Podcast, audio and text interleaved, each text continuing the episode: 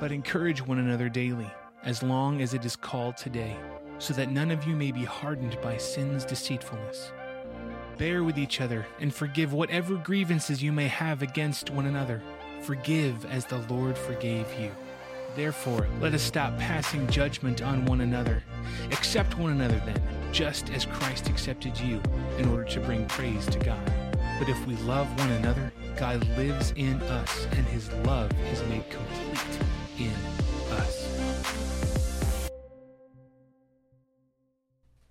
Hey, happy Mother's Day. I'm Rachel Short. I'm the pastor of community life here at Project 938. It is so good to be with you. Hey, if you are new and you have not hung around Project 938 for any length of time, then you may not know that we are a new church. We actually launched on Super Bowl Sunday 2018, and some take credit for the Eagles winning the Super Bowl because we launched on that day. And because we're a new church, there was a lot that we were trying to figure out. And so we partnered with an organization called Stadia. And Stadia helps um, churches across the US, across the globe, really get started. And they provide resources and coaching and equipping. And they have helped over 1,300 churches start. And one of the things that they require of church planters or full time staff is for them to go through assessment center. And so about 4 years ago when Pastor Mark was talking to me about what it would look like for me to leave my job and come on board with Project 938 and start church planting, he had just slipped in there in the interview process that I would have to go to something called assessment center. And anyone who knows me well knows that I really like to be prepared for things. And one of the things about Assessment Center that they tell you is that what happens at Assessment Center stays at Assessment Center. And so Mark was not able to tell me anything that I was going to expect um, from that time. And so so I end up going and it's four days and manage to get through it. But one of the things that they do is they have this kind of simulation process that happens. And so they give you these different experiences of what you might face as a church planter, as someone who is in ministry. And so you'll have a specific experience that will happen and then they'll debrief things that you did well or things that you can improve on. And so I managed to get through the four four days and pass, or I wouldn't be here today, but I got through it. And there's a lot of constructive feedback that I received through those four days that I will never forget. But one piece of feedback was particularly transformative, and it was at the end of those four days. And one of my assessors um, was a man named Justin Moxley, and we actually heard Justin speak at 938 online just several weeks ago. And um, he has a big personality and a strong presence. And he's one of those men that he is just a straight shooter. And so he will tell it to you straight, but he'll also give you a big bear hug afterwards. And so at the end of my four days, um, Justin pulled me aside and he said, in a really serious tone, Rachel, I want you to have people praying for you every day. And I was like, okay, yes, sir. Okay. And uh, so, anyway, we say goodbye, and I walk away, and it, I was like 50 yards away, and he goes, Every day, Rachel, every day. and I was like, whew, it was like one of those scenes from Remember the Titans where like Denzel Washington is like yelling something to one of the Titan players. And it was just this like really special moment. It's something that I go back to often of every day, someone praying for you every day like Pastor Mark mentioned, we are kicking off a new series today called One Another. And we're looking at these different scripture verses in the New Testament that describe the community that Jesus is seeking to build. And it's not a community that's reflective of us versus then them. It's a community that is meant to be for one another. It's meant to be um, a community that seeks to love one another, to honor one another another, to forgive one another. And these are daily practices that writers of the New Testament, that Jesus tells us that we are meant to practice every day. And today's one another verse is something that I think if we get it right, if we seek to submit to it, if we seek to practice it, then we will see relationships, we will see families, we will see communities transformed. And that one another verse, that one another truth is to encourage one another. If you have a Bible, you can turn with me to the book of Hebrews. And the book of Hebrews is a book in the New Testament. And the writer of Hebrews um, in chapter 3, he says, starting in verse 13, he says, But encourage one another daily as long as it is called today, so that none of you may be hardened by sin's deceitfulness. Now, the book of Hebrews is written to a group of Jewish Christians, and these were Christians who had grown up following the Mosaic law, following the teachings of Jesus. And earlier in chapter 3, um, the writer is talking about how there is someone who is greater than Moses. Um, chapter 3, verse 3 says, He says, Jesus has been found worthy of greater honor than Moses, just as the builder of a house has greater honor than the house itself. So essentially, the writer of Hebrews is telling these group of Jewish Christians, hey, um, it's awesome that you follow Moses. That's a good thing to do. But there is someone who is greater than Moses. There is someone who is a builder, who is the builder of the house, and that's Jesus. And so when we get to verse 13, he's encouraging these groups of Jewish Christians that, hey, they aren't meant to wander in the faith, he's encouraging them that they are meant to encourage one another, encourage one another daily. But in order to understand what it looks like for us to encourage one another daily, there's two things, two principles that we must understand about encouragement and about this verse. The first is discernment is victorious over deceit.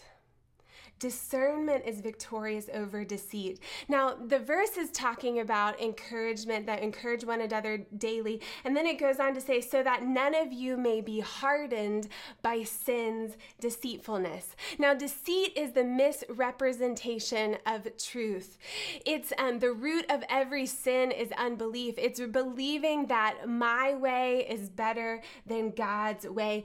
And to be honest, you know, we give um, Satan a lot of credit when it comes to deceit. You know, he is known as the great deceiver, but we miss that we too often deceive ourselves.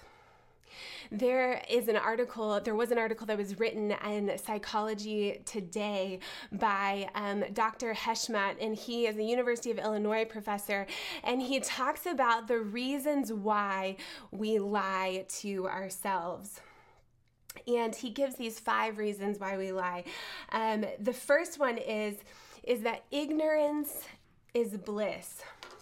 Ignorance is bliss. We don't want to know the things that demotivate us. So, for example, you know, counting calories is actually pretty effective when it comes to maintaining weight or losing weight. But it's like, who wants to do that, right? I mean, I was at Cheesecake Factory on Sunday and, like, you know, I try to monitor what I eat, but then you look at the menu and you see the calories, and there's nothing like less than 1,300 calories there. And I'm like, you know, ignorance is bliss, right? You know, maybe we shouldn't count calories, but um, or or another reason that Dr. Heshmat mentions that we lie to ourselves is reality denial we deny what is really happening. And I don't have to go through all of the ways that we deny the things that happen around us, whether it's, you know, denying that um, someone is sick or not wanting to admit that we have some sort of codependency problem or not wanting to admit that someone we love is struggling, that we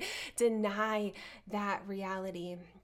Um, or another reason that we lie to ourselves is overconfidence, right? 90% of people say that they are above average drivers. But AAA came out with a study that um, 90% of accidents are caused by human error, right? I am one of those overconfident drivers. Another reason that we lie to ourselves is self handicapping. So, we don't want to know our true ability, how good that we actually are, uh, because we're afraid we're not as good as we think that we may be. And sometimes that can limit our potential. Sometimes that can prevent us from even trying because, um, or even showing our skill set to other people in ways that we can improve because we don't want to know where we truly are skill wise or talent wise or intellectually self handicapping. And finally, a reason that we often lie to ourselves is that we really like to be seen to others in a positive light. That's why oftentimes when we do something good or something great happens, we post it on social media because we crave the comments, we crave the likes, we crave the words of affirmation we often deceive ourselves. But in order to be discerning instead of deceiving, we have to understand where discernment comes from. That discernment comes from the Holy Spirit. Deceit, if deceit is a misrepresentation of truth, then discernment comes discernment is the ability to see the truth in the midst of that which is deceptive.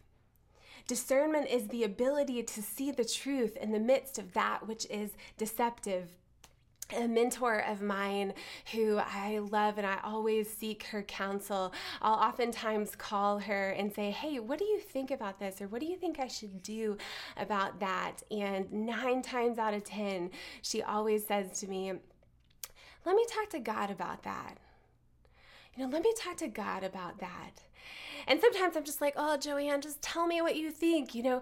Um, but but she understood she understands that discernment comes from above. Discernment doesn't come from our own feelings. It doesn't come from the latest research. It doesn't come from the latest political ideology. Discernment comes from above. And if we don't lean in towards one another we deceive ourselves and Hebrews tells us that our hearts start to become hardened. And, uh, and, and here we are meant to seek the voice of the Holy Spirit. And oftentimes, the voice of the Holy Spirit looks a lot or sounds a lot like the voice of the Holy Spirit in one of our friends. And someone who's saying, Hey, I don't know if I would go down that road. I don't know if I would do that. Or let me pray about that. Or what does God's word say about that? Or let's talk to God about that. Discernment is victorious over deceit. The second principle we must understand from this scripture to live a life of daily encouragement is that Encouragement is meant to sharpen the person, not flatter the heart. Encouragement is meant to sharpen the person, not flatter the heart. Now, I am a words of affirmation person. If anyone is familiar with Dr. Gary Chapman and all of his research and the, the book, The Five Love Languages, then you know that there are ways that each one of us give and receive love. And I receive love through words of affirmation. And oftentimes, when we think of encouragement, I know I think of those words, those words of affirmation But what's interesting is the word encouragement here in Hebrews 3:13 comes from the Greek word parakaleo. And parakaleo means to persuade or to exhort or to beseech or even to call out in someone. Now, um, oftentimes when we say the phrase call out, we think of like a negative thing, like, ooh, Pastor Mark just got called out, you know? But the kind of encouragement that the writer of Hebrews is saying here is, is talking about appealing to someone's will in such a way that they are inspired to follow Christ. There is a woman in the Old Testament who I believe models this truth, models this encouragement better than almost anyone, and that's Naomi. And if you have never read the book of Ruth, it's just four chapters, it's in the Old Testament, and it's an incredible story. And I wish we could do a whole series on the book of Ruth. Um, but there are three ways that Naomi encourages her daughter in law, Ruth. The first way is that she empathizes with Ruth's situation. So, for context, Naomi is Ruth's mother in law, and Naomi and her husband had two sons, and they are from Bethlehem. But Bethlehem underwent a famine, and so they ended up moving to the city of Moab. And um, their two sons married to Moabite women. One was Ruth, and one was Orpah. And tragically, Naomi lost her husband, and then about 10 years later, both daughters in laws lose their husbands, Naomi's two sons. Okay, and so Naomi, in in in this time frame, in this Jewish tradition, for a woman to lose her husband, it was like losing everything. It was like losing her livelihood. And so Naomi makes the decision that she is going to go back to her hometown. Um, things had started to get better. Their food was there, and so she said she tells her daughters-in-law that, "Hey, Moab has nothing to offer me here. I'm going to go back." And her daughters in law start to follow her and she says to them, Hey, I am too old for you to follow me. Even if I get married tonight and then give birth to sons, do you want to wait for them to grow up to marry you one day? And so we see that Naomi empathizes with her daughters in law situation. She empathizes with Ruth's situation. And even though Naomi's situation is so devastating, um, some even say even more devastating than her daughters in law, she does doesn't want them to be ignorant of the future, what their future could look like. And oftentimes, I think when we seek to encourage someone else, we miss understanding their specific situation. But Naomi models that empathy is a prerequisite to encouragement. In order to encourage someone, we have to understand truly where they're coming from. The second way that we see Naomi sharpen Ruth is that she allows her to come to her own decision. She allows her to come to her own decision.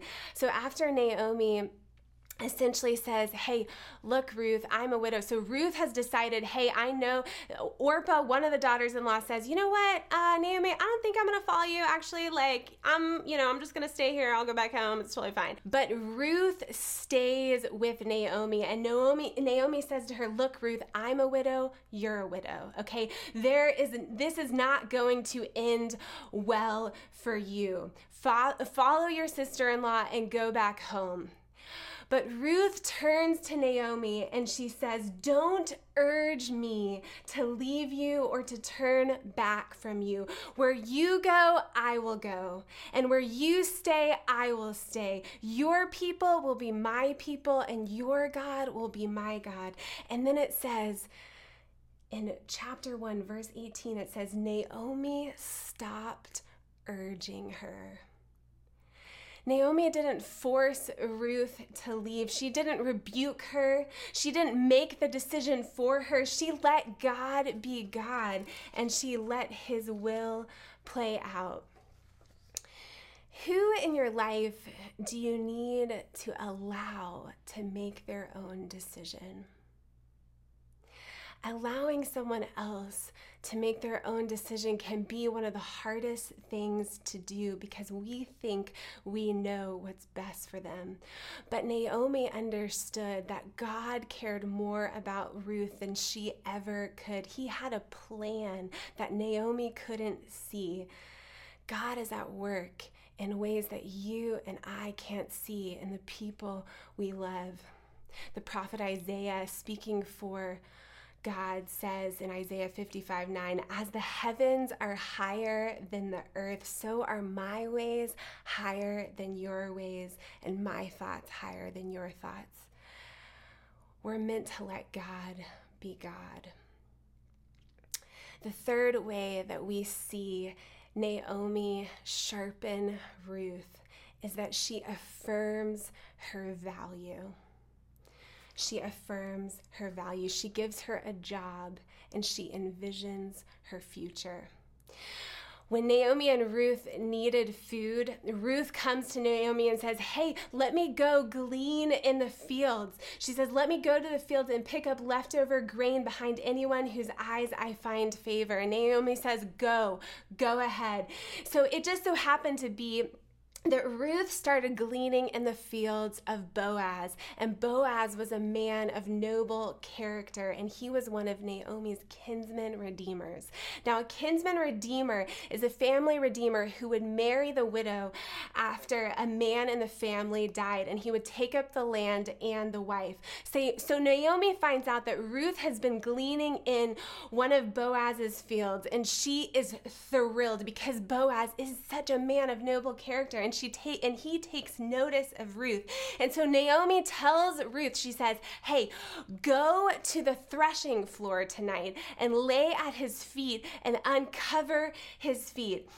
Now, this is the part of the story where you're thinking, wow, that is like a really promiscuous marriage proposal, okay? But that's not at all what Naomi is telling her to do. She is telling her to put herself out there. She is telling her to essentially have this marriage proposal, but it is not in any way the cultural symbolism that we would think of today. It's a kind of symbolism that is not scandalous. It's a kind of symbolism because we have to understand the threshing floor.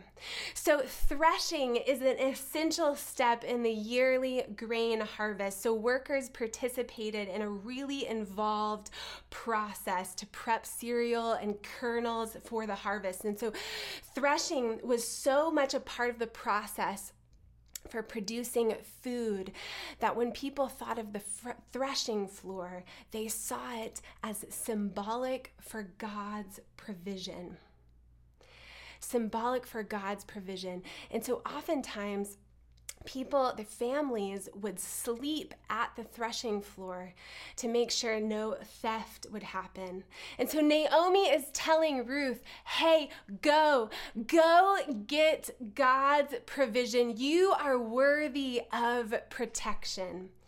And because of Naomi, because of how Naomi affirms Ruth's value, she has the courage to take the necessary steps for Boaz to become her kinsman redeemer.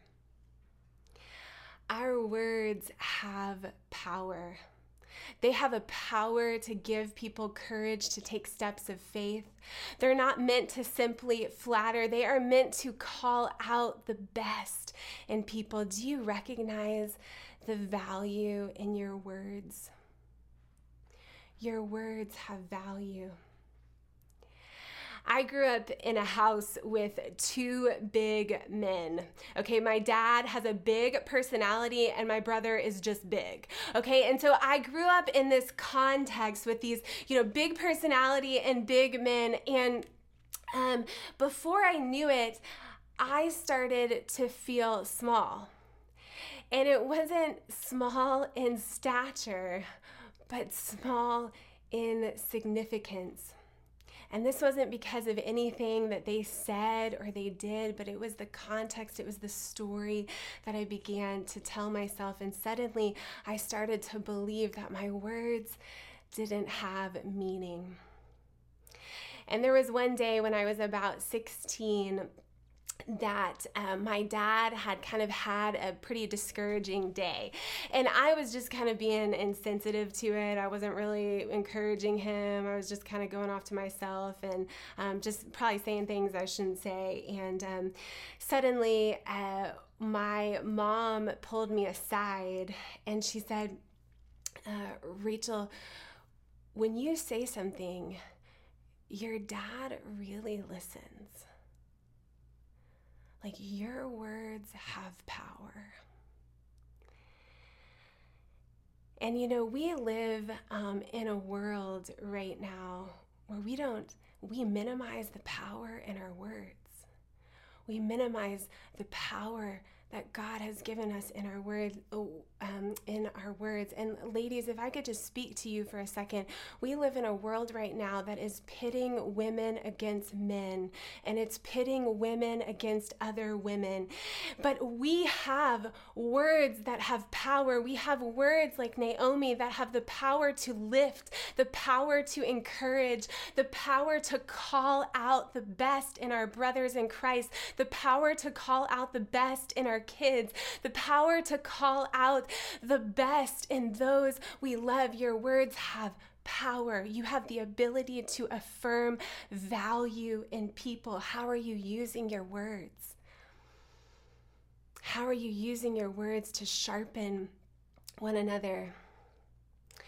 Today is Mother's Day, and it is a celebratory day for some, and it is a somber day for others. How can we use our words to encourage? How can we use our words to rejoice with those who rejoice and weep with those who weep? Our words have power. And watch this our words have a power to begin a legacy. Naomi's words pointed Ruth towards her kinsman redeemer. And though Boaz, and through Boaz's marriage to Ruth, they gave birth to Obed. And watch this. Obed was the grandfather of King David. And watch this who was the direct lineage of the Messiah, Jesus, our true Redeemer. Our words have power. Just like there was someone greater than Moses, there was someone greater than Boaz. There was a true Redeemer, and that's Jesus. And God can use whatever means possible to accomplish His will. Can we submit to encourage one another? Can we submit to encourage one another daily? Let's be those people. Let's be those men and women who encourage one another. Let's pray. Father, um, you are the one who instills courage in us, who instills the ability to call out the best in other people because you sent your son God, to die for us so that we might have a relationship with you, so that we might have the ability to have a true Redeemer. And God, in this world, um, this world seeks to tear down, God, but we want to be a people who build up. We want to be a people who encourage one another daily. God, help us do that. In Jesus' name we pray. Amen.